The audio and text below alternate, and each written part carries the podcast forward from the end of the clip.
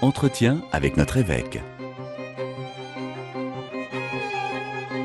Bonjour monseigneur. Bonjour Véronique. Voilà, c'est le retour après les deux mois de vacances. Grand retour. De grand retour.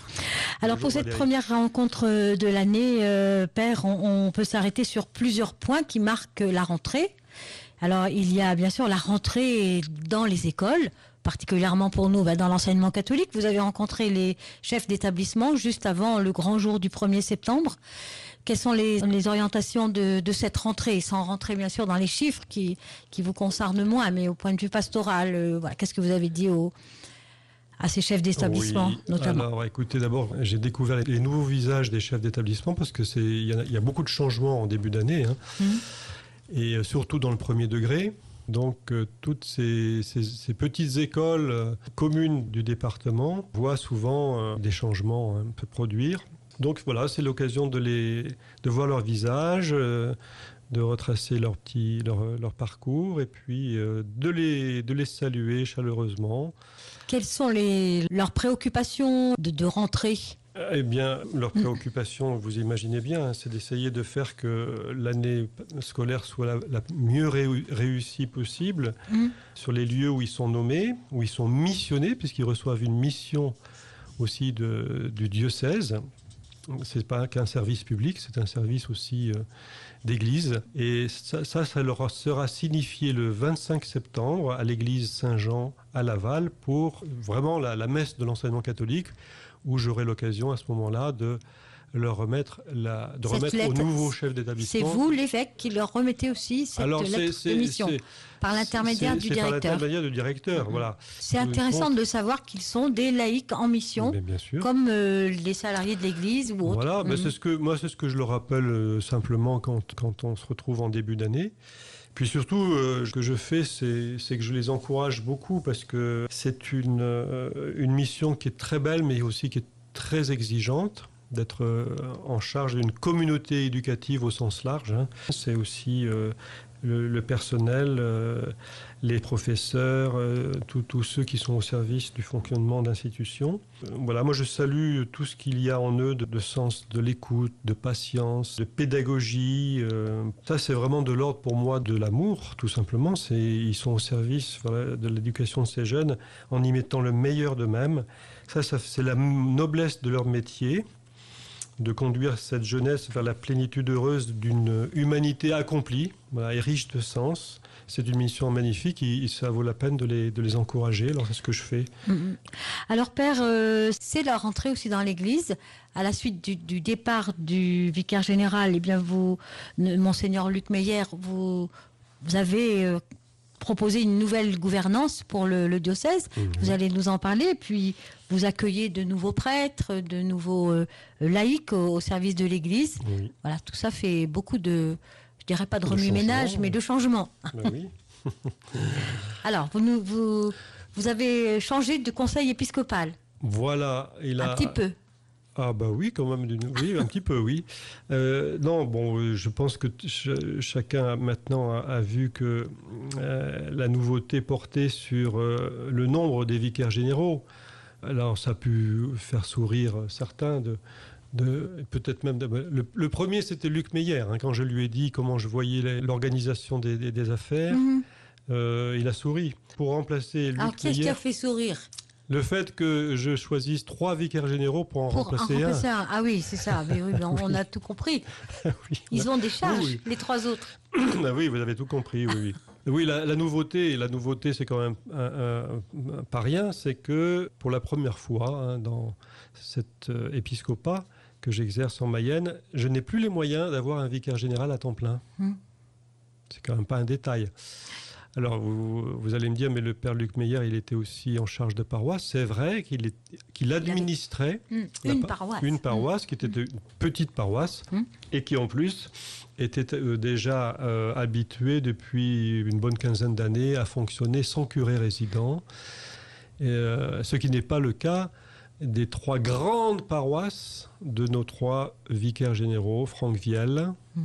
Franck Viel, c'est Ah, euh, Saint-Pierre-du-Maine. 20 clochers. Mm. Et puis euh, Pierre-Marie Perdry, c'est tro- euh, trois, Une trois de paroisses. clochers, oui, il y a quatre plus, paroisses. Plus que ça, Mhm. oui, oui. Et ça. puis, et puis Frédéric Fouché, n'en parlons pas. Donc, tout le Château-Gontier, Sud-Mayenne, Tout le oui. Sud-Mayenne, c'est- immense. Et malheureusement, je n'ai pas les moyens de les décharger de cette charge curiale. Donc, il faut trouver un mode de fonctionnement nouveau. Moi, je suis, je, je suis déjà admiratif de la, de la manière dont, Mhm. dont ils, prennent le- leur mission à cœur, euh, chacun jouant sa partition d'une façon étonnante. Et voilà, j'ai confiance que les choses euh, iront bien. Chacun dans sa spécialité. Voilà, et Bien ils sûr. sont très différents, tous les trois. On, on les connaît bien, hein. mais comme ils sont très différents, ils sont aussi très complémentaires. Et c'est vraiment une, euh, un- très précieux dans, dans la gouvernance justement du diocèse. Voilà, donc on, les, on leur souhaite le meilleur. Et puis euh, moi, je, je les confie à la prière de nos auditeurs. Voilà, c'est ça. Et puis, euh, vous accueillez aussi deux prêtres, euh, enfin quatre prêtres missionnaires. Oui, Il y en a deux qui viennent du Bénin. oui. Alors, pourquoi du Bénin? C'est parce Euh, c'est ben, des relations avec les, les- vos, vos, vos frères euh, pasteurs, euh, évêques? Oui, ça s'est trouvé se comme passe ça. comment, oui, voilà, Ça s'est trouvé comme ça que j'ai été en lien avec euh, l'administrateur apostolique du diocèse de Porto Novo au Bénin et euh, avec qui j'ai pu échanger à deux reprises. Et quand il a perçu les besoins du diocèse de Laval, il m'a encouragé à me mettre en contact avec le nouvel évêque de Porto Novo, lequel d'ailleurs avait fait ses études euh, il a fait, il a- de, de théologie à la Cato d'Angers. Et donc on est très heureux d'accueillir le père Adrien, le père Camille. dans la région de Mêlée-du-Maine pour Adrien Voilà. et à Laval pour euh, le père Camille. Voilà. Et donc euh, ils sont magnifiques parce qu'ils arrivent dans un voilà dans un contexte où il faut réorganiser les choses et même matériellement d'ailleurs, ça demande de la souplesse, de la patience. Et euh, bon. euh, Puis quand on sait la façon dont ils vivent leur mission dans leur pays et ce qu'ils vont trouver en France, c'est sûr qu'il y aura un temps d'adaptation. Il Ah, faut qu'on s'occupe d'eux un petit oui, peu. puis euh, ils peut le dire aux auditeurs, c'est première fois important. qu'ils viennent Mm. hein, donc euh, en Europe. Mm, mm. Et puis nos deux Indiens qui nous viennent du Kerala, Oui, alors, qui sont arrivés euh, avec des noms très très longs, très difficiles. Je laisse les auditeurs trouver leur nom ah oui, oui, oui, civil oui, sur euh, le site du diocèse. Thomas et Joseph, Voilà. hein, ils- on va les appeler par leur bien. prénom. Il y a bah, beaucoup de. Thomas et beaucoup de Joseph au. Kerala. Mm, mm. Ils sont accueillis euh, à Paris, euh, à la rue du Regard, donc chez les Sulpiciens, Mhm.